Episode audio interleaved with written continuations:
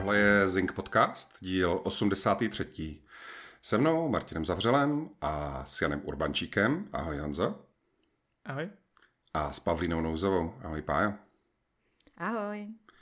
Tak dneska jsme na to sice jenom tři, ale máme spoustu zajímavých eh, her a témat, tak eh, slibujeme, že to i tak bude stát za to.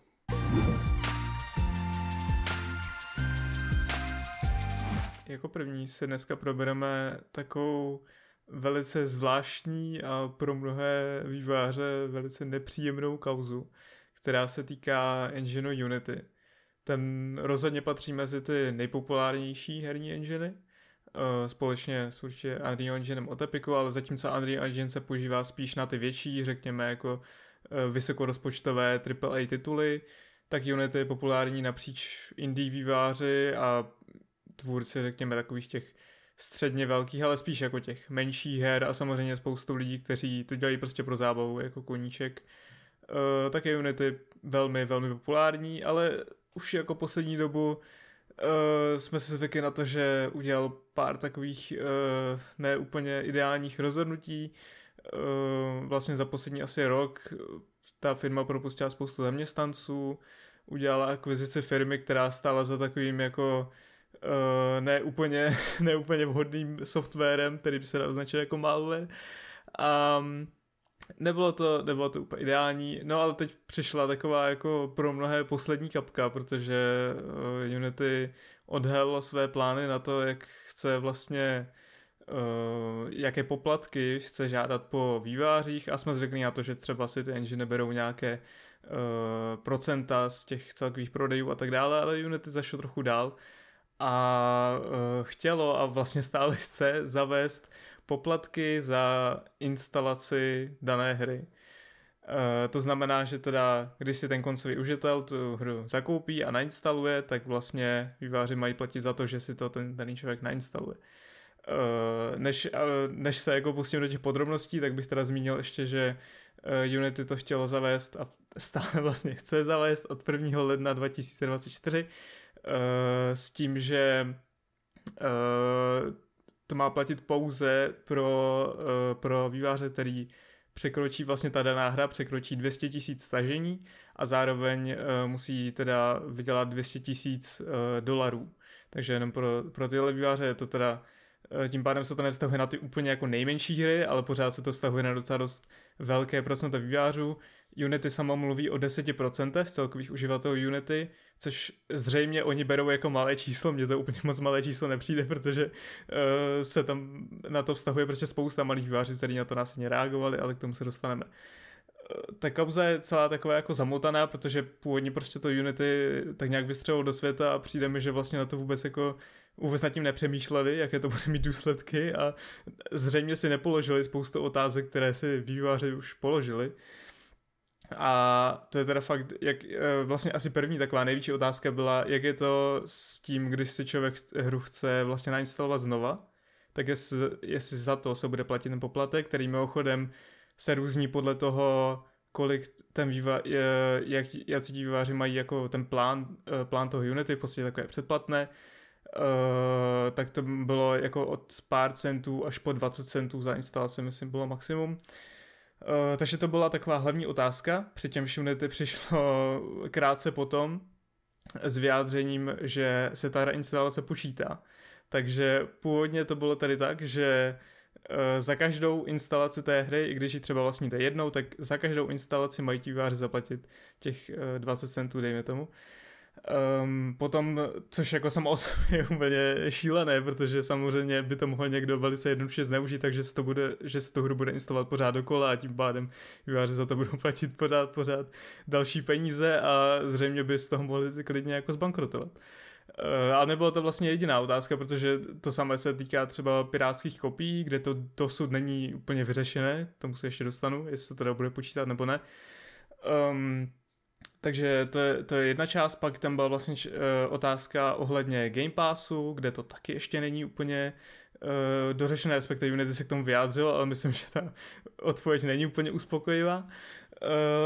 No a potom taky se řešilo to, že, že to bude platit vlastně retroaktivně i pro hry, které vyšly dříve než toho 1. ledna 2024, což už údajně i nějací výváři zvážili, že prostě podají na Unity žalobu, takže tam to bude taky ještě zajímavé, jak to dopadne. Krátce potom vyjádření se spousta vývářů vyjádřila na Twitteru nebo pro různé magazíny, že prostě je to úplně šílené, neumí se jako představit, jak vůbec Unity může něco takového dovolit, takže prostě to jako rozbilo důvěru v ně. A zvažují třeba přechod na, na jiný engine, často se zmiňoval ten uh, Unreal Engine, pro řekněme možná jako spíš ambicioznější projekty, často se zmiňoval taky uh, engine Godot, který si postupně jako sbírá nové a nové uživatele, je to vlastně open source engine, který před pár měsíci obdržel velkou aktualizaci a uh, myslím, že je teď docela populární, takže si umím představit, že tam jako dost lidí přejde, pokud teda skutečně už nechcou na Unity pracovat. Uh, Uh, no, každopádně ten chaos byl prostě velký, takže Unity nakonec přišlo s dalším vyjádřením, kde teda to trošku jako poupravili. A takovou hlavní změnou byl fakt, že teda uh, řekli, že reinstalace už se nebudou počítat a půjde se počítat tedy jenom ta první instalace. Znamená, že když si koupíte tu hru, tak si ji nainstalujete na, na počítač, dejme tomu, a za to se, za to se má pro ty výváře počítat 20 centů a potom už ne. Nicméně pořád se tam počítají instalace na jiné platformy, takže když si tu hru koupíte na počítač a nainstalujete si na počítač a pak na Steam Deck, tak za to výváře platí dvakrát. Takže pořád to není úplně jako kompletně vyřešené. Um, a potom teda se ještě řešili dema, tak za demo verze se nemá platit, ale uh, platí se za Early Access a podobné věci, protože to se bere tedy jako plnohodnotné vydání. No a pak taková asi nejzvláštnější věc eh, je, že je ten Game Pass, protože to samozřejmě spousty vývářů děsilo tím, že je tam prostě milionů hráčů, kteří si to předplácí, můžou si to zdarma nainstalovat a oni by za to ještě měli platit peníze. Uh, takže na to se spousta lidí ptalo. A Unity přišel s tím, že teda VR za to platit nemusí, ale to poplatek má zaplatit Microsoft, respektive jako firma, která provozuje tu službu, což by přijde jako absolutně bizarní, protože si neumím představit svět, ve kterém by Microsoft na něco takového přistoupil. A spousta lidí poukázala na, to, že vlastně tam ani ne, neexistuje žádná jako smlouva mezi Microsoftem a Unity, tak vlastně jak, jak si vůbec můžou něco takového jako uh, dovolit vlastně donutit Microsoft něco takového platit. Takže nevíme, jak tohle vůbec jako dopadne, uh, ale umím si představit, že kdyby kdyby s tím Unity jako pokračovalo a nesešlo z těchto plánů, tak uh, by Microsoft mohl prostě zakázat všechny hry z Unity na, na Game Passu, protože uh, pochybuju, že by se jim chtělo platit za, za každou instalaci takové hry. Uh, je, to, je to zkrátka velmi bizarní kauza, jak už jsem říkal. Uh, spousta vývářů zvažuje, že prostě ten engine opustí, že zvolí radši jiný engine, což je jednoduché pro lidi, kteří třeba jsou na začátku vývoje nebo teprve plánují nový projekt. Na druhou stranu je to spousta vývářů, kteří už jsou daleko s tím svým projektem, mají hru vydat za pár měsíců nebo třeba uh, v příštím roce někdy a teď už si prostě nemůžou dovolit přejít na jiný engine, takže samozřejmě ti žádají nejvíc, aby uh, z, toho, z těch plánů Unity ustoupilo, ale zatím to tak nevypadá. Oni teda znovu vydali ještě vyjasnění na Twitteru, kde ale v podstatě zopakovali jenom to, co už řekli, že se to dá dotkne jenom těch 10%, což ale prostě není úplně málo. Vypadá to, že si stojí za svým, ale uvidíme, jak to se ale dopadne, protože si neumím úplně představit, že jim to jako projde a pokud jo, tak uh, asi ztratí opravdu hodně tvůrců, kteří radši přejdou na engine, které, který uh, nechce po ně poplatky za, za instalaci. No. no jako já možná až skoro trošku doufám, že to dopadne tak, že nakonec všechno skončí před soudem a jeden z těch hráčů nebo na jiný z těch, z těch stran bude ten Microsoft, protože to, jestli se jim stane v Unity, tak eh, samozřejmě já tady nemůžu nic předvídat, ale myslím si, že by neměli šanci. Uh, Microsoft se k ničemu nezavázal, nikde nic nepodepsal, absolutně nemá důvod, proč by měl najednou za něco platit. A přesně jak si říkal, eh, ten Game Pass má spousta lidí, kteří často ty hry, třeba to dělám jako i já, že jo, nebo určitě i vy, často ty hry jenom tak stáhnou a třeba si hodinku zkusí, aby věděli, o čem to je a pak to odinstalují.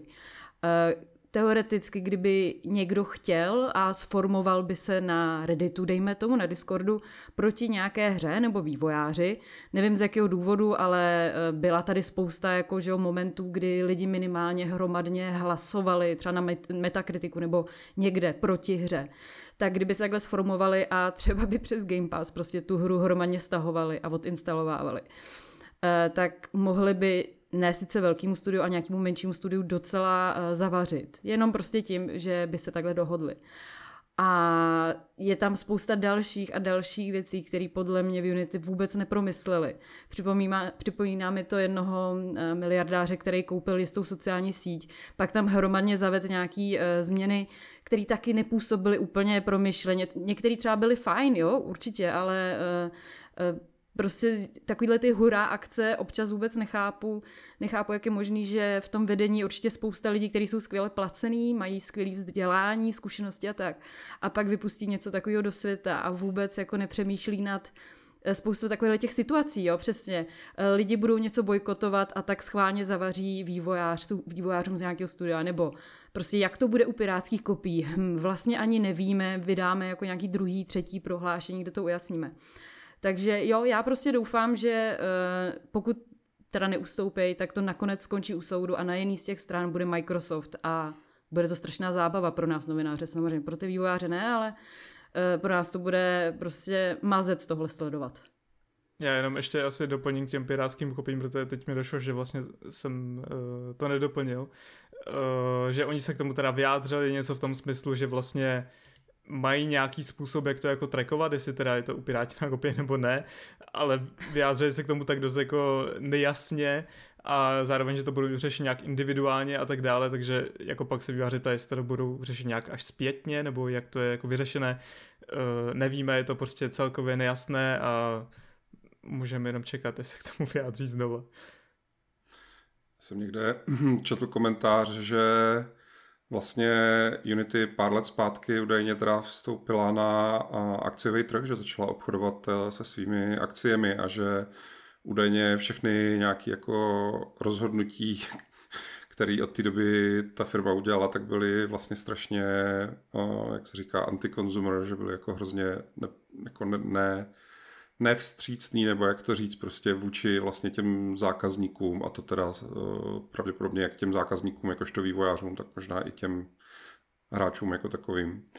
A je to jako smutný, ale zní to, jakože ta spojitost dává dost smysl. Já se omlouvám, já se nepamatuju, on tam někdo uváděl nějaký další příklady, a jako byl takový další post. Já si neutkvělý mě v hlavě, ale vím, že jako to na mě fakt dělalo dojem, no jo, no, tak teď prostě a to vlastně řídí jakoby ty firmy, ty, nebo tu firmu řídí ty lidi, kteří koukají jenom na to, jestli mají větší zisk než před rokem a nic jiného a jim jedno, co to jako obnáší, ty čísla prostě zvednout.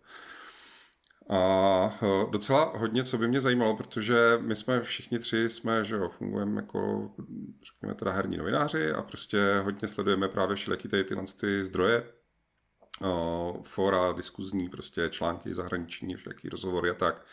A ze všech těch věcí, co jako kolem toho fakt bylo rušno, tak já jsem osobně jsem neviděl vůbec nikoho, nic, nikde, nijak. Kdo by se toho nějak jako zastal, kdo by řekl něco jako ve smyslu, jako je to hrozný, ale když se nad tím zamyslíte, tak a teď jako nějaký argumenty, jako proč, zajímalo mě, jestli někdo z vás něco takového viděl, že jako někdo i třeba nějaký jako anonym někde na Twitteru nebo někde, že by jako napsal, ale ono to dává smysl, protože prostě zaznamenali jste jakoukoliv jakoby obhajobu toho? Vůbec ne, vůbec. Naopak uh, viděla jsem spoustu krásných přirovnání, kde přesně, teď už nevím, kdo z vývojářů uh, to přirovnával k tomu, kdyby platil Adobe za každý prohlídnutí fotky ve Photoshopu že to je v podstatě úplně stejný podle něj. A některý byli teda ostřejší, některý, že, eh, myslím, že Inner Sloth, který dělali um, Ježíš, eh, tu, tu krásnou rostomilou hru, kde upalujete svoje uh, Cult of Lamp. Of Lamp. Uh, tak ty myslím, že z toho dělali si vyloženě srandu, že prostě psali, hm, tak naše hra vlastně 31. prosince končí, tak už ji neuvidíte. A podobně, no některý prostě to brali aspoň s humorem trochu, některý si prostě stěžovali, ale ani jednou jsem nezaznamenal někoho, kdo by buď to obhajoval, nebo aspoň dal nějaký za mě teda racionální argument, proč něco takového dělat. Taky jsem nikoho neviděl v podstatě nikde na internetu. A v podstatě jsem viděl jenom záplavu těch vyjádření jako od vývářů, který prostě eh, s kterým se to samozřejmě nelíbí, takže Uh, ne, skutečně kromě, kromě sama toho Unity jsem nenašel nikoho, kdo by tohle, tohle obhajoval. No. No, mi připadne, že ty samotná taky nějak jako velce jako neobhajovala, že oni jako jenom vysvětlovali, že samozřejmě všichni se jich začali, včetně novinářů a tak dále, tak všichni se jich začali ptát jako na to, znamená to opravdu tohle? A co v tomhle případě? A tohle prostě a jako co jsem viděl v Unity, tak byly právě jako ty vysvětlení, ty upřesnění, ale neviděl jsem něco jako kdyby jako napsali jako, že musíte pochopit, že v dnešní době se prostě posunuly náklady na nevím co prostě a že jestli máme ten engine udržovat prostě nejlepší engine, konkurenceschopný se současnýma technologiemi, tak musíme někde jakoby otevřít nový revenue stream nebo něco takového. Jako ne, neviděl jsem to. Já ve skutečnosti jako jsem se na to neptal proto, abych nějak jako ukázal, haha, podívejte, prostě všichni je návidějí. Ale jsem se na to ptal proto, protože v posledních letech si čím dál víc zvykám, že už žijem fakt v takový nějaký jako postfaktický době, kdy ať se stane cokoliv, ať je to nějaká jako zdravotní, politická, jakákoliv prostě událost, tak se jako vynoří nějaký dost jako hlasitý tábor lidí, který brojí za jednu i za druhou stranu.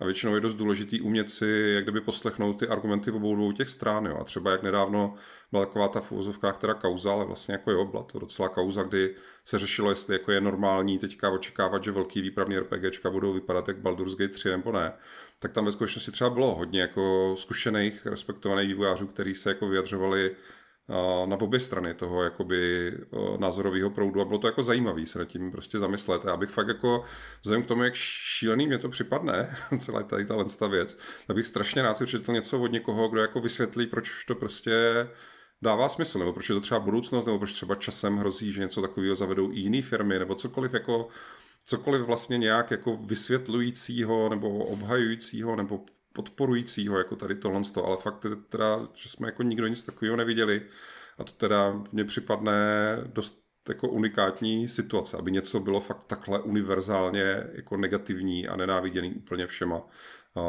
rozhodnutí nějaký takovýhle prostě firmy, která jako ten backlash byl okamžitě obrovský a oni několikrát už potvrdili, že si na tom jako stojí, jo, přestože jo, určitě jste viděli, jak velký výváři v posledních letech vždycky vydávají na Twitteru takové ty kartičky prostě s textem, že omlouváme se, že jsme nenaplnili kvalitu této hry a budeme pracovat na její nápravě, tak teďka vlastně všichni vyskládali kartičky s textem, že Um, doteď jsme hry dělali v Unity, ale do budoucna už to prostě v Unity dělat nebudeme a tak, jo? že ten backlash je jako docela výrazný a stejně ta firma si na tom jako stojí a jenom jako upřesňuje, ano, znamená to tohle, ano, takhle prostě a tak. A je to, já jsem z toho jako fakt zmatený, ne? protože nerozumím tomu, nedává mi to, to smysl, zvlášť v době, kdy, kdy jako Unity je samozřejmě velká, úspěšná, důležitá firma, zvlášť na té indie scéně má určitě jako nezanedbatelný prostě podíl toho trhu nějak eh, prostě podmaněný. Ale připadne mně, že zrovna třeba ten Unreal je jako taky na šíleným vzestupu, že eh, je čím dál, jak kdyby z lidí, co znám třeba jako vývojáři, kteří mluví o tom, jak strašně snadno se do něj zaučuje, jak, jak robustní a silný jsou ty jeho pipeliny a jak vlastně jako, jak ta firma nepotřebuje prostě rejžovat každý cent někde, tak je jako relativně férově nastavený právě ty licenční podmínky a všechny tady tyhle ty věci. Tak mně připadne strašně odvážný přijít s něčím takhle jako negativně přijatým a po tý, co teda ten trh dá jako jednoznačnou zprávu, že tohle teda ne, tak vlastně si na tom stát. Jo. Jsem strašně zvědavý, viděl jsem zase o nějaký grafy, jak se propadají právě teda ty jejich akcie a podobně. Já jsem strašně zvědavý, jestli na tom budou dál trvat a co se bude dít přesně, jestli to někdo vezme. Protože spousta těch firm psala, že tohle jako skončí u právníků, to není, to je příliš vážný problém na to, aby to bylo jako o tom, že se jenom to nějak jako popovídáme o tom. To prostě spousta těch firm říkala, že to dá prostě právníkům. A, a tak, no, je to, je to každopádně škoda, protože o, ta nezávislá herní scéna je strašně důležitá pro celkový zdraví toho herního průmyslu jako takového. Je to, je to přesně ta scéna, kde mají šanci se nějak jako uchytit a začít nový talenty. Je to ta scéna, kde je, je možný vyzkoušet nápady, který by prostě ve větší, dražší hře s větším týmem si nemohl nikdo třeba dovolit zkusit nebo neměl odvahu zkusit. Je to, to zdroj jako čím dál větší radosti i díky tomu, že ty právě ty nástroje, jako jsou ty enginy, tak umožňují, že třeba i hra od tříčlenného týmu může vypadat úplně skvěle a fungovat úplně skvěle. Je to prostě o, čím jsem starší, tím častěji se mě děje, že si víc užiju nějakou prostě menší uh, hru od nějakého nezávislého, neznámého, třeba nového týmu, uh, než některý ty prostě obrovský blockbustery a uh, tudíž jako hrozně fandím samozřejmě jak těm nezávislým vývářům, tak těm firmám, které podporují. A to Unity dlouhou dobu to bylo takový synonymum, jakože jsi nezávislý vývář, tak děláš Unity, to je přece jasný. A tohle zní jako tohle zní jako konec té éry je to zase, jo. My jsme tady měli už několik podcastů teďka v poslední době, to je hrozný, kde to je co já to už říct, že je z toho hrozně smutno, že to je jako škoda prostě, že fakt jako to nepůsobí jako krok dobrým směrem a ani to nepůsobí, že jsou ochotní ho vrátit, tak fakt nevím, co to jako bude znamenat. No. Já myslím, že by bylo ještě dobrý si tady třeba taky říct, eh, jaký hry vlastně na tom Unity běží, třeba co, co jste z poslední doby hráli. Uh, už jsme řekli, že o Cult of the Lamp a velká část českých her na tom taky běží, co jsem koukal, Beat Saber je na Unity. A samozřejmě pak spousta těch menších her. Třeba Among Us, taky Unity. Já nevím, co jste třeba vy dva kluci hráli v poslední době. Jo. Já přemýšlím jako, myslím, že vzhledem k tomu, že letos hraju jako fakt jenom takové ty větší hry, protože to vychází taková spousta, že to nestíhám hrát, tak myslím, že už nějakou dobu jsem teda nic v Unity nehrál, ale to je čistě jako mou aktuální jako složkou toho, co hraju, protože opravdu, když se podíváte na Steam, a podíváte se, na jakých enginech jsou ty hry postavené, tak prostě drtivá většina těch menších her je postavená na Unity. Hmm. Já se přiznám, že taky to teď nemám v hlavě, určitě jsem jako nějaký nezávislý hry hrál, ale teďka třeba, co jsem dohrál Under the Waves, tak mám pocit, že to zrovna běžela na Unrealu, možná se pletu. Já jako obecně tomu nevěnuju zas takovou pozornost. A ale nepochybuji o tom, že kdybych si teďka šel jako otevřít a začal jsem si to jako googlit, jako by hry, co jsem recenzoval třeba posledním roce dvou, tak bych určitě našel třeba aspoň třetinu nebo, nebo tak. No. Tam, jako teď se trošku dostávám, ono je to trošku zase jako úplně jiný téma, že teď se dostáváme k tomu, on za to dobře načal, že prostě jako lidi, kteří musí provozovat nějaký komerční herní magazín, tak my musíme, chtě nechtě, musíme věnovat pozornost těm největším, neočekávanějším titulům. To je prostě to, co táhne ten obsah, co zajímá ty čtenáře, na co nám dávají jasně jako najevo, že na to jako klikají, zatímco když my si třeba pro radost fakt jako požádáme o kód na nějakou malou indie říčku, tak hrozně málo se nám stane, že když vydáme tu recenzi, že má nějakou vysokou čtenost. Jo. To je prostě krutej, krutej jakoby fakt, takže a, um, nic to ale nemění na tom, že to stejně děláme, protože právě, jak jsem říkal, ty klenoty mezi těma nezávislými hrama jsou a připadá mi, že jsou čím dál lepší, že ta nezávislá scéna je, že jí hrozně prospívají ty moderní vývojové nástroje, moderní distribuční nástroje, prostě všechny tady ty věci, takže a navíc spousta takových těch právě zkušených vývojářů, a velice jako kvalitních, prostě ověřených veteránů z velkých studií, co dělali velké hry, tak se kolikrát jako rozhodl, že už nechce být v těch obrovských korporacích, dělat v těch obrovských týmech ty strašně složitý hry, co trvají x let a radši si založí nějaký menší studio, sežene si nějaký kapitál a uh, dělají nějaký menší věci. Já vím, že jsem teďka viděla teď mě vypadlo jméno, on to není důležitý, důležité je spíš ten příklad, že jsem viděl nějakou jako nezávislou indie hru, pustil jsem si na to upoutávku, vypadalo to úplně prostě jak uh, persona, jo. bylo to jako anime style, cel prostě RPGčko a, a vypadalo to jako neskutečně dobře, jakože ta grafika, ty animace byly úplně jako vyloženě jako trojáčkový týr, ale byla to jako malá nezávislá uh, hra, dokonce myslím, že někde předplatným. A nemyslím tím teďka jako jenom, když mluvím o kvalitě grafiky, animací, nemyslím samozřejmě jenom nějaký filmečky v ní, ale myslím i ty přímo jako během gameplaye, při soubojích ty postavy. Tak bylo to prostě strašně dobře a to jednoduché vysvětlení je, že přesně, jo, že sice je to jako malá, levná, krátká hra od nezávislého týmu, ale ten nezávislý tým tvoří jako velký veteráni, kteří se trhli po té, co roky někde dělali něco, fakt jako ty velké hry, co známe. Jo. Takže um, jak jsem říkal, no, je to škoda a fascinuje mě, že opravdu nikdo nemá vůbec žádnou obhajobu, proto jsem strašně zvědavý, jak se to teda bude vyvíjet dál a samozřejmě, co na to ten Microsoft, pokud to vůbec dojde do fáze, že si Microsoft tomu jako bude chtít prostě nějak jako veřejně vyjádřit, že to jako bude potřeba, aby vůbec se do téhle debaty jako veřejně zapojil, pokud to někde neproběhne jenom za zavřenýma dveřma, jako tak jste se zbláznili, že jo. Jo, trošku jo, tak, tak víc, tak zapomenu mm-hmm. to, jo, dobře, dobře.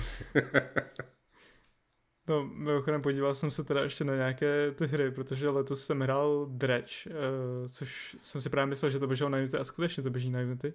Taková ta hra temená až jako hororová, o, zdánlivě teda nenápadná, o, o rybaření, které se může docela zvrhnout. A e, potom na tom běží jako spousta i slavných jiných her, e, jako třeba Hollow Knight. A vlastně i to pokračování Silk Song, které nevíme, kdy vyjde stále, ale někdy to snad vyjde. Takže i spousta her, prostě, které jsou vyloženě světoznámé, protože to už ačkoliv to jsou indie tituly, tak skutečně mm, to jsou vložně hity a je možné, že prostě i těhle výváři přejdou raději na jiný engine. Uvidíme, jak se to vyvine v následujících dnech a týdnech. No a já jsem tady od toho, abych popsala úplně příšernou věc, kterou jsem udělala a byla tak příšerná, až byla úplně skvělá, eh, že jsem se rozhodla hrát teda aspoň část Starfield uh, a Baldur's Gate 3 zároveň. Uh, oboje na konzolích. Oboje jsem vyzkoušela, tak jako neříkám samozřejmě ani z poloviny, protože Baldur's Gate je prostě příšerně dlouhá, ale uh, myslím si, že jsem si to dost osahala na to, abych byla snad schopná říct, jak se hraje Baldur's Gate, uh, což je vlastně prostě izometrická hra, hra, u který jsme, nebo minimálně série, u který jsme byli zvyklí aspoň u toho prvního, druhého dílu, hrát to na počítačích. Tak jak tady ten třetí díl funguje na PlayStationu konkrétně, protože na Xboxu tahle hra vyjde o něco později. Uh, zatím nemáme datum, ale snad brzy nebo v příštích několika měsících. Uh, každopádně zkráceně verdikt je, že hraje se to překvapivě velice dobře. Uh, vlastně bych řekla, něco, co jsem už říkala u Diabla 4 uh, eh, někdy v květnu, v červnu, který jsem hrála na Xboxu, že hraje se mi to možná líp než ty předchozí díly právě na počítači. Je to pro mě až neuvěřitelný. Samozřejmě nikomu neberu tu myš a klávesnici.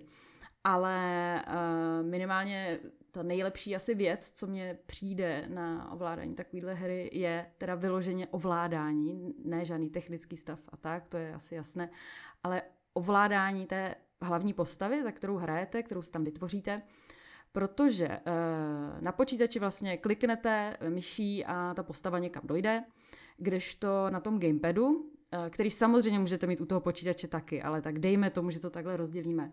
Tak eh, na tom gamepadu u PlayStationu vy vyloženě těma páčkama, jako v klasických jiných, ve spoustu jako akčních RPGček, tak ze třetí osoby, tak tam ukazujete plynule, kam má jako dojít a plynule ta postava tam jde, bez klikání a pak na místě tou pravou páčkou se jako rozhlížíte, můžete se kochat okolím a podobně. A je to strašně fajn pro uh, zžití s tou postavou. Vyložně jsem zjistila, že když člověk kliká tou myší, tak uh, aspoň já mám takový víc pocit, že rozdávám příkazy, Eh, té elfce, co jsem tam vytvořila a že vlastně jako přikazuju, kam má jít. Když, to, když ji ovládám páčkou, tak mám víc jako pocit, že jsem to já a eh, já vlastně jako jsem se s ní zžila. A navíc ještě v Baldur's Gate, pokud se to už uh, hráli, tak uh, víte, že uh, se vlastně ta postava dá když tak oddalovat, ale i přibližovat. A vy si vlastně můžete tak trochu vytvořit falešnou, falešný pohled z třetí osoby což samozřejmě u ovládání tím gamepadem je takový docela příjemný, když to s tou myší si neumím úplně představit, že bych někam dodál jako klikla a trochu nepřehledně se pak pohybovala a klikala dál. Tady to funguje úplně bez problému. Vlastně jsem viděla i docela dost videí různých youtuberů, kteří eh, tímhle stylem to RPGčko hrají a není s tím vůbec problém. Další věc, na kterou se mě i ptalo pár eh, lidí, eh, když jsem se teda s tím letím svěřila, tak jsou samozřejmě titulky, prostě jak se to dá přečíst na konzoli. Ku podivu, vlastně velice dobře. Ty písmenka tam nejsou zas tak malinká. Uh, jasně, šlo by to asi udělat trochu větší, zvlášť pro nás, co máme kontaktní čočky nebo brýle. Uh, ale vůbec to není tak špatný. Letos už jsem hrála několik her, kde opravdu jsem si musela sednout jak úplný skřet uh, k té televizi, abych na to vůbec viděla, ale Tady to je vlastně docela příjemný. Naopak eh, pamatuju si, že před měsícem, když Baldur's Gate 3 vyšla, tak hodně lidí právě na těch počítačích si stěžovalo, že nemou, bez modů teda, že nemůžou zvětšit eh, popisky u různých předmětů a tak, protože v nastavení vlastně jde, ještě myslím, že stále jde zvýš, zvětšit jenom titulky u dialogů třeba. a nebo prostě u toho, co říkají různé postavy, ale nejde zvětšit prostě to jakoby uživatelské rozhraní. No a třetí věc, která mě přišla vlastně strašně fajn eh, na té konzolové verzi, tak je taková jakoby čistší obrazovka, jestli to říkám jako pochopitelně.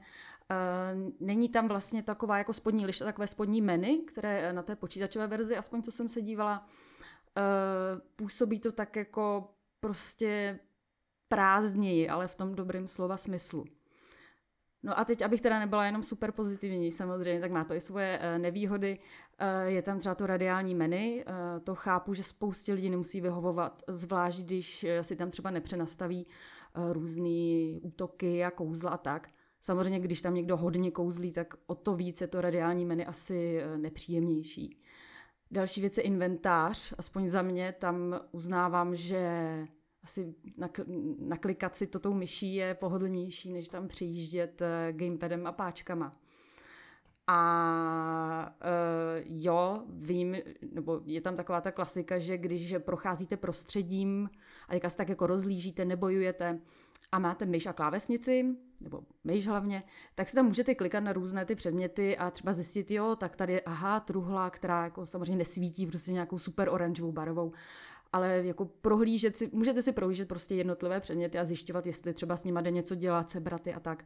Kdežto uh, na tom gamepadu musíte buď udělat nějaký takový jako spec, musíte něco vyloženě zmáčknout, abyste to tak jako proskenovali, anebo prostě k tomu přijít a v tu chvíli to teprve aktivovat. Což za mě je ale možná lepší, protože já aspoň pak neobcházím každou blbinu, kterou po cestě potkám a nezbírám to. Za mě, prostě pro mě jako takový moje polopostižení je to určitě lepší. Eh, po technické stránce to asi by víc tady řekl Honza než já. To nechci nějak hodnotit, protože samozřejmě eh, na té konzoli, na tom PlayStationu to nikdy nemůže být jako na nějakém nejvýkonnějším počítači, co seženete. Eh, v Digital Foundry samozřejmě to testovali. Ku podivu to docela dobře zhodnotili. Tuším, že řekli, že to je jako počítačová varianta nebo PC varianta na ultra nastavení. Myslím, že přesně takhle to cituju dobře. Eh, ale zároveň skritizovali některé propady eh, snímků v určitých částech. Eh, tuším, že v prvním aktu někde v lese, myslím, že jim to tam padalo a pak hlavně ve třetím aktu v tom městě. Jistě, prostě tohle jsou pak samozřejmě ty nevýhody. Ale co se týče samotného ovládání, za mě je neuvěřitelně fajn, jak se tahle izometrická, nebo izometrické RPG dá hrát na konzoli. A je to vlastně fajn, není to prostě že není, není to tak tragický, jak bych čekala, nebo jak jsem si myslela dřív. A teda potom Diablu je to hnedka takový druhý příjemný zářez. A jenom pro zajímavost, eh, čím to tak jako uzavřu, tak eh, jsem koukala, že na Metakritiku eh, to má momentálně 96%. A to jak na počítači, tak i na tom PlayStationu. Takže to myslím, že taky asi o něčem svědčí. Já teda jsem to taky hrál, přestože skutečně jsem člověk, který se o tenhle žánr moc nezajímá, tak ale wow. otestoval jsem to teda z té technické stránky na tom PlayStationu. A uh, rovnou se přiznám, že jsem to hrál v takovém tom, řekněme, third person režimu, protože je mi to mnohem blížší, takže jsem to vlastně vůbec nehrál jako na té oddálené kameře. A zjistil jsem ale teda, že tam vlastně je pořád ta možnost tam klikat, s tím, že myslím, že po zmáčknutí páčky, ačkoliv nevím, jestli to pro někoho vůbec je praktické, protože mi to přišlo hrozně nepraktické, ale možná hrozný. někomu se to líbí, nevím. Ale to ovládání jako takové uh, mám jako stejné zkušenosti, moc, přišlo mi to velice povedené. Jsou tam i adaptivní triggery, což je vždycky fajn, ačkoliv jako haptiku si myslím, že to mohlo být lepší, ale myslím, že u takové hry to stejně není až tak důležité. Um, co se týče té technické stránky, tak když tak můžete vlastně si přečíst recenzi, ale ve zkratce jsou tam teda dva, dva režimy, quality a performance. Quality je prostě klasika na 30 fps, byť jenom teda 1440p rozlišení, není to 4K, ale je to, je to nativní rozlišení. A jak už tady Pája řekla, tak je to teda ultra, srovnatelné jako s ultra nastavením na počítači. A co jsem testoval, tak to bylo jako prostě stabilních 30 fps, takže myslím si, že fajn pro lidi, kterým to nevadí, ten nižší framerate. A myslím si, že zrovna u téhle hry, tím ještě, že tam jsou i tahové souboje, tak to asi není až takový problém. Uh, horší je to v tom performance režimu, který si myslím, že stejně spousta lidí upřednostní, aby ho taky radši upřednostil, protože tam čistě teoreticky jako na papíře není tolik ústupků, je tam vlastně pořád to 1440p s tím, že to cíní na 60 fps, pořád podobné nastavení, ale upscale je to z nižšího rozlišení e, pomocí technologie FSA 2 a je to rozvidět, aspoň teda pro mě, možná někdo to tak nevnímá, ale jsou tam viditelné jako ty artefakty, především teda u vlasů, je tam takový ten chambering typický, uh, narazíte na různý aliasing a tak dále. Uh, jsou tam ale takové vyloženě zvláštní věci, jako třeba ten chambering se mi zhoršil, když jsem šel do vody. To třeba nevím, proč se děje, ale jsou tam takové velice jako zvláštní nedostatky toho, toho upscalingu, což prostě nevyhnutelně vždycky, když upscalujete uh, jakože do 4K většinou je to v pohodě, ale jak upscale to je do 1440p a níž, tak už se to nevyhne bez nějakých kompromisů. A já jsem třeba narazil kromě toho shimmeringu i na různý jako ghosting nějakých částiček poletujících a tak dále. Um, těžko říct, jak moc to jako v tom hraje roli to, že já se na tyhle věci dost soustředím, možná, že někdo si to nevšimne, uh, ale je dobré na to upozornit, plus teda ten framerate skutečně není úplně stabilní, já jsem naměřil i třeba jako v jednom z prvních soubojů, by to prostě propadlo ty, ta snímková frekvence, byť ne nějak drasticky, ale skutečně potom to může být i horší, zvlášť teda v tom třetím aktu, tam je to už skutečně hodně, hodně špatné, protože je to limitované tím procesorem, hlavně to je vlastně stejný problém i na, na počítačích. A zároveň je nevýhoda u toho performance režimu, že tam není zapnutý výsync, to znamená, že když se ta snímková frekvence propadne, tak tam budete mít to trhání obrazu nepříjemné, uh, což nevypadá úplně, úplně hezky, no, takže uh, musíte se vlastně uh, z, musíte zvolit prostě, co, co teda z toho chcete, protože ten performance režim prostě není úplně uh, stabilní a není to úplně ten ideální zážitek, takže pokud vám nevadí 300 fps, tak možná budete mít lepší zážitek v tom kvality režimu, ale samozřejmě to o preferencích. A ještě bych asi na závěr dodal, že v, což jsem i v té recenzi uh, podotkl, že teda ty loadingy jsou docela dlouhé. Upřímně nevím, jaké jsou na PC, to nemám jako přesné srovnání teď, ale co jsem jako měřil třeba, jak se mi načítal save, tak to bylo nějakých 35 sekund, což přijde docela jako dost dlouho na, na hru na aktuální generaci konzolí. Eh, přece jenom to takový časy spojíme spíš jako s last gen hrami, takže Uh, těžko říct, ale samozřejmě je to hra, která prostě má spoustu jako informací, dat a tak dále, to je velice komplexní titul a uh, ačkoliv já nejsem prostě fanoušek tohohle žánru, tak uh, rozumím tomu, že to spousta uh, fanoušků má rádo a, a že ta hra je výborná v tom, v tom, co dělá. No, na to pro spoustu lidí bude hra roku, že Ale já jako, uh, no, Baldur's Gate 3 co, Už to dohrál? Co, co k tomu říct, já jsem to dohrál. Um, uh, dohrál jsem to na PC. Můj plán jakoby, pro tuhle hru byl, že když vycházela na začátku srpna na PC, tak jsem si říkal, tak zkusím, protože jsem měl nějakou verzi té hry z doby, kdy jsme psali previews Early Accessu x let zpátky, tak nám prostě tehdy dali kód který se právě jako z vydání té plné verze proměnil v tu plnou hru, tak jako jsem prostě tu hru měl v knihovně a říkal jsem si, jo, já na tom PC, jak to vyjde, ta plná verze, tak se zkusím jeden večer zahrát.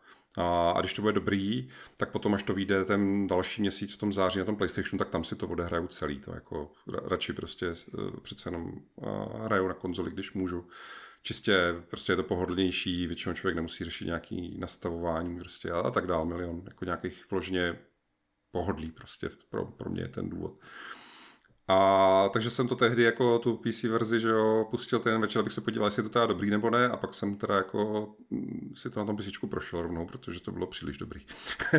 to prostě ta hra je, hra je neuvěřitelná, jako už jsme tady o ní mluvili, takže já, já už se ani nepamatuju, protože jsem o ní mluvil tolikrát za poslední měsíc, tolika lidma, tak já už se ani nepamatuju, co jsem říkal prostě v podcastu a co ne, tak radši nebudu jako zkoušet něco říkat, že je šance, že bych se opakoval. Spíš možná na to konto, že teda uh, jsem to samozřejmě já jsem to nejdřív rozehrál s klávesnicí a myší um, a potom někdy po, já nevím, deseti hodinách hraní nebo něco, tak jsem mě nějak jako docvakl, že jsem se podíval a ono to má údajně jako full controller support, že jo, takovou tu škatulku na Steamu.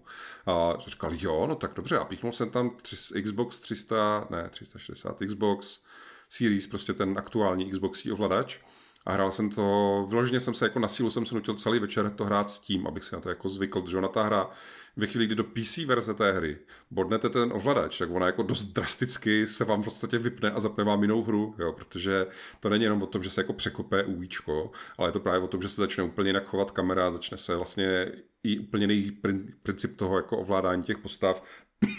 je to opravdu jako hodně, hodně výrazná série změn, díky který máte pocit, že jste opravdu teda izometrický nějaký jako izometrický taktický strategie, kde ze vzduchu klikáte postavám, kam mají jít, tak najednou fakt jste v nějaký jako víceméně third personu, kde uh, místo, aby se vám neustále zobrazovalo dole prostě gůjčko s vašima schopnostma, přinětama, tak si ho vyvoláváte jako radial menu a zase ho schováváte. Je to jako, je to jako dramatický rozdíl. A já teda se přiznám, to asi spoustu lidí překvapí, zvlášť když jsem znovu teďka teda přiznal, že nejsem, že, že radši hraju na konzoli, když můžu, tak já jsem normálně zhledal, že to skvěle funguje, to o, konzolové ovládání a rozhraní, že úplně skvěle funguje, jako úplně super ale s tím počítačovým máme kdyby větší rozhled a větší preciznost v tom, jako co děláme. Jo? Že třeba vy si tam můžete, jak je to, to prostě ta PC Master Race v tom že šíleném rozlišení a podobně, tak vy si to ujíčko můžete jakoby různě tvarovat, zvětšovat, kdyby to byla prostě, já nevím, obrázek ve Windows, jo? že si můžete to popotáhat a říct, já chci takhle velký, takhle malý, chci v něm mít čtyři řádky, prostě tři řádky, jako jo, že že po té, co si to člověk jako trošku vymazlí, to PC rozhraní a zvykne si na něj a třeba na práci s tím inventářem v něm a podobně. A třeba i v těch bojích vlastně, že jo, tam je ten režim na PC, že člověk mášne tlačítko a skočí mu to jako do přímého pohledu z vrchu, který je hrozně pomáhá na některých nepřehledných mapách a tak já prostě jsem jako zjistil, že po té, co už jsem si tu hru jako zažil prostě s tou klávesnicí a myší, tak vlastně už do toho ovládání ovladačem nechci, ale nebylo to proto, že by nefungovalo. Jenom prostě bylo hrozně moc jiný. A já jsem jako si řekl, dobře, dohraju to prostě s klávesnicí a myší. A teď jsem to teda samozřejmě zkusil zapnout i na tom PlayStationu. A e, je to prostě, je to všechno to, co jste řekli, já k tomu jako by nemám nic objevného dodat k tomu, protože to prostě ovládá se to skvěle, vypadá to skvěle, jako určitě tam jsou nějaký drobný mušky, ty jsou ostatní v té PC verzi, jako ty propady, někdo je na to víc citlivý, někdo je na to méně citlivý, někde v té hře je to víc, někde v té hře je to méně, ale prostě Baldur's Gate 3 je jako taková věc, prostě to je taková jako hra, že ve chvíli, kdy se do něj jako člověk ponoří, tak je o, já nevím, jo, jak to, ono, jsou lidi, kteří na tohle mají takový nesměřitelný postoj, že jako nesmí, nesmíme přivídat oči nikdy za, za, žádný, za žádnou cenu nesmíme ustoupit ani krok prostě z nějakých jako stanoviska, jako chceme za svoje peníze dokonale odladěný produkty, jinak prostě to nestojí za naše peníze a všechno je potřeba to bojkotovat a strhávat tomu prostě ty čísla v těch znákách. Já to jako chápu, že jsou lidi, kteří to takhle mají, ale pro mě jako člověka, který prostě miluje hry a je strašně šťastný, že dorazí na hru, která je jako výjimečně krásná, výjimečně chytrá, výjimečně zábavná, výjimečná prostě posouvá výtvarně i technicky jako všechno, co se dá posunout, já ji prostě jako dokážu co odpustit. Já prostě jako u Baldur's Gate jsem to měl tak, že jako 99% eh, těch hodin strávených s tou hrou, tak jsem prostě dělal wow, wow, wow, to není možný prostě, že to vypadá takhle, to není možný, že jde udělat tohle prostě. Jsem jako neustále odvařený a 1% času se mě stalo, že jsem si říkal, teď už se to ale fakt seká, nebo nevím, teď se tady něco prostě rozbilo, musím to loadnout, nebo tak, jo. Plus teda ty loadingy, mimochodem, já jsem je jako neměřil, je možný, že někdo to teda změřil, takže třeba přišel na, ně, na, ně, na něco jiného, ale jako čistě teda pocitově, tak ty loadingy jsou dlouhý na tom PC. Já jsem to samozřejmě hrál z, na relativně nový sestavě s prostě moderním SSD diskem, a kde jiný hry mě fakt jako loadujou prostě v pár vteřin a hotovo. A ten Baldur's Gate fakt jako loaduje hodně dlouho. Záleží na tom, jestli člověk loaduje jako třeba z hlavního menu poprvé do hry, nebo jestli umřel a reloaduje tu pozici. Ale tak nebo onak vždycky to jako trvá podle mě desítky vteřin.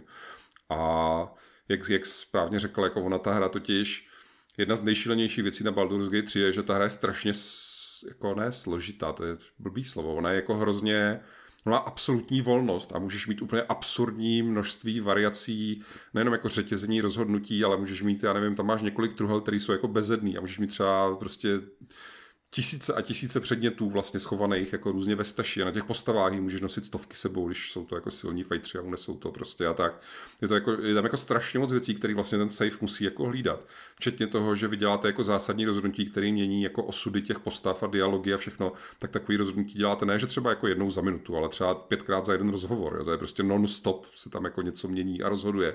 Že já vlastně vůbec nechápu, jak to jako dělá ta hra, že to jako jde uložit a že ještě ona vám jako umožní, že těch saveů můžete mít tolik, kolik chcete. Jo. Ona vám řekne jako, hele, aby pro tvou přehlednost je rozumný, aby si omezil, že chceš mít třeba maximálně 20 quick saveů a pak se začnou jako jeden druhým přepisovat. Ale když řeknete, ne, já jich chci mít 200, tak ona vám dovolí si prostě na ten hard disk jako udělat prostě 200 saveů. Jo. Je to, já vlastně úplně stejně jako ty Zeldy Tears of the Kingdom, a tak jako já jsem si vědom toho, že ta hra má nějaký technické slabiny, to jako nepopírám, ale mnohem víc má těch technických zázraků, kde jak na to koukám a říkám si, to jsem si fakt nemyslel, že tohle je jako možný. To jsem prostě neviděl nikdy v žádné hře takovýhle věci.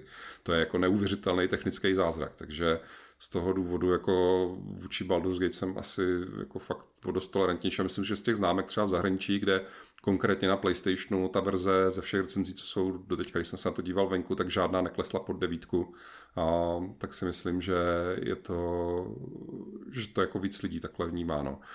A uh, ještě jednu věc já řeknu, když už jsem to dohrál, tak bych chtěl bez nějakých spoilerů, bych chtěl jenom uklidnit lidi, kteří se to třeba teďka teprve chystají hrát, nebo to teďka rozehrají na té konzolové verzi a tak dále, tak určitě jste slyšeli, je to takový jako rozšířený prostě um, názor nebo zvěst, že ta Baldur's Gate je jako strašně úžasná, že má úžasný příběh, úžasný momenty, úžasný zvraty, prostě všechno, ale že ke konci to působí trošičku uspěchaně a jak kdyby ten konec není dostatečný jakoby payoff, dostatečná jako odměna, dostatečně důstojný jako rozloučení třeba s postavama a podobně.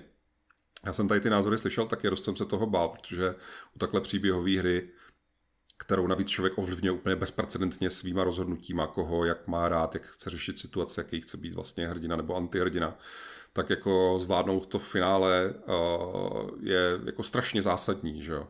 Já jsem z toho fakt bál, že hodně lidí říkalo tady ty názory, že to není nic moc.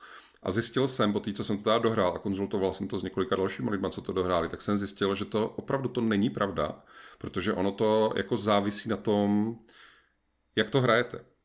Jo, že určitě se dá Baldur's Gate 3 v současný stav, protože oni to jako vylep, oni tam doplňují teďka věci. Jo. Třeba Karlach, jedna z nejoblíbenějších postav, tak její konec byl jakoby kontextově, jako co se tam stane, tak byl třeba relativně dobrý, ale nebylo to tak dobře jako odprezentovaný. A oni tam teďka pečem prostě přidali jako nový dialogy, nový filmečky, nový scény, novou hudbu, prostě, že to jako finále konkrétně příběhu Karlach je vlastně teďka najednou jako možná druhý nejlepší v celé hře, jo. takže situace se ještě možná bude měnit.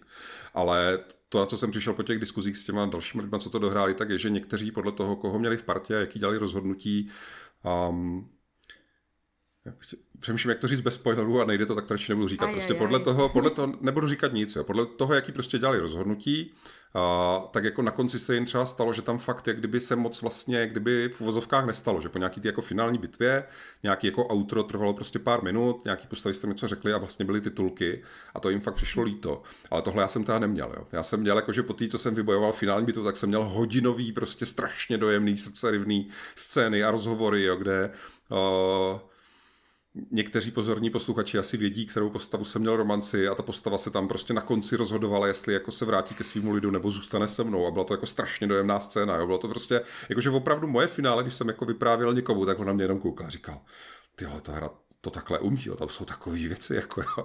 Prostě říkal, no jasně, ale musíš, musíš najít tam tu lokaci, musíš zachránit tam tu postavu, nesmíš ignorovat tady tu volbu prostě, jo, že jako opravdu ten konec, uh, ono jich je tam, oni myslím říkají, že tam nějak 17 tisíc variant konců nebo něco takového, ne? A ten konec, on opravdu jako podle toho, jak se to hraje, tak se vám může stát, že jako on jako bude ctít ty volby, ale třeba protože jste právě nějaký věci vynechali nebo jste je udělali nějak, tak prostě bude takové jako kratší, jako, protože některé věci, které třeba postavy už tam nejsou nebo prostě se nestaly a tak. Ale v tom mém případě, který já bych neřekl, že jsem to hrál nějak jako komplecionista, jo? že bych nepoužíval jsem nějaké jako návody, nebyl jsem, že bych chtěl vyčistit každou mapu a splnit každý sidequest, dál jsem to tak nějak jako chvilku jsem dělal vedlejší věci, chvilku jsem dělal hlavní, hrál jsem to fakt tak nějak středně a přesto jsem měl jako konec, který mě úplně rozstřelil. Jo, že opravdu ta poslední, jako to finále prostě pro mě bylo, tak jak celá hra byla úžasná, tak se vlastně znovu překonala a úplně se tam jako seděl na konci. Říkám, ty, to je tak takovýhle jsou v roce 2023 videohry, jo. Hmm, to teda jako je síla prostě, to jsem si neuměl představit ještě před měsícem. jo, prostě je to, je to jako dobrý, takže bych chtěl dodat trošku uh, tady do té debaty tady ten příspěvek, že uh, to, že jste zažili ten konec nějak, neznamená, že takhle jsou všechny ty konce. Občivně jsou tam fakt velký rozdíly a ti tvůrci na tu kritiku některých hráčů reagují tím, že tam opravdu teďka jako dodávají, vlastně doplňují věci a um, je vidět, že to jsme se tady taky už moc bavili, že ta hra je mnohem úspěšnější, než čekali. a i oni sami, ti tvůrci, a že samozřejmě tím pádem jim tam připluli jako obrovský prostředky a taky mít hru, která jako má takhle vysoký Metacritic score, která pravděpodobně bude bojovat prostě o titul nejlepší hry roku a to je určitá jako prestiž, jo? takže ze všech tady těch důvodů, i kdyby sami z, jako od srdce nechtěli, což já věřím, že ve skutečnosti oni od srdce chtějí, protože ta hra je udělaná jako s ohromným citem, to je na ní prostě vidět, a tak jako mají milion důvodů, aby cokoliv, co v týře momentálně není dokonalý, tak aby jako dál vylepšovali. Je to vidět, jo, ty peče, oni měli spoustu hotfixů, měli velký už na tři peče, který měli jako obrovský seznamy věcí, nejenom jako co opravili, ale co vyloženě jako zlepšili, přidali, prostě jako fakt reagují jako na tu komunitu a snaží se z té hry udělat jako něco ještě lepšího, než, než už to je. A uh, ono mezi námi jako jedna z nejlepších věcí právě na té hře je ta variabilita, a to je opravdu hra, já jsem si dost jistý, že to je hra, když si jako budete chtít zahrát pětkrát, tak můžete hrát pětkrát úplně jinou hru. Jako úplně jiná družina, úplně jiný rozhodnutí, jiný jakoby těch rozdílů zase, jo, já nechci brousit do těch spoilerů, ale prostě těch rozdílů, který můžete mít v tom průchodu je jako hrozně moc, včetně toho legendárního, že, o kterým se hrozně mluví, že můžete hrát za takzvaného Dark Urge, uh, zloducha, který Dark je jakože do češtiny, jak to přeložit, jako nějaký nutkání ke zlu, nebo nějaký jako zlé tendence, nebo něco takového. A to prostě funguje tak, že ne, že jako vy jako můžete dělat zlý volby v té hře, že jako můžete někoho zabít nebo odpovědět nějak jako škaredě nebo tak, ale to Dark Urge funguje tak, že čas od času ta vaše postava má nutkání něco udělat a vy si musíte hodit kostkou, abyste jich v tom zabránili, že jo? A to nutkání je třeba hmm, já mám s někým romanci, ale co kdyby ho podřízl ve spánku? Vlastně, jako, jako šílený, ne? Že uh, zahrát si prostě tu hru jednou jakože normálně a po druhý zahrát si jako za Dark Urge prostě postavu, tak je fakt jako hrát dvě různé hry, kde vlastně se snažíte ten svět tak trošku zachránit sami před sebou, protože kam přijdete, tam máte chuť všechny pozabíjet. Uh, je to jako um, je to mistrovský dílo, ta konzolová verze očividně není špatná, jako je fair všechna ta, všechny ty připomínky, co tady třeba Honza jmenoval, to jako nic proti tomu, ale jako celek ta hra je prostě neuvěřitelná. Dá se stejně dobře hrát na té konzoli jako na tom PC. Doufejme, že bude brzo na tom Xboxu, přejme to těm Xbox hráčům jen, ať si tu hru zahraje co nejvíc, co nejvíc lidí, protože ona fakt stojí za to a, a, a za mě jako potlesk, no. no. Prostě Larian opravdu jako hluboká poklona a Um, máme štěstí, že takovýhle hry prostě vznikají. No.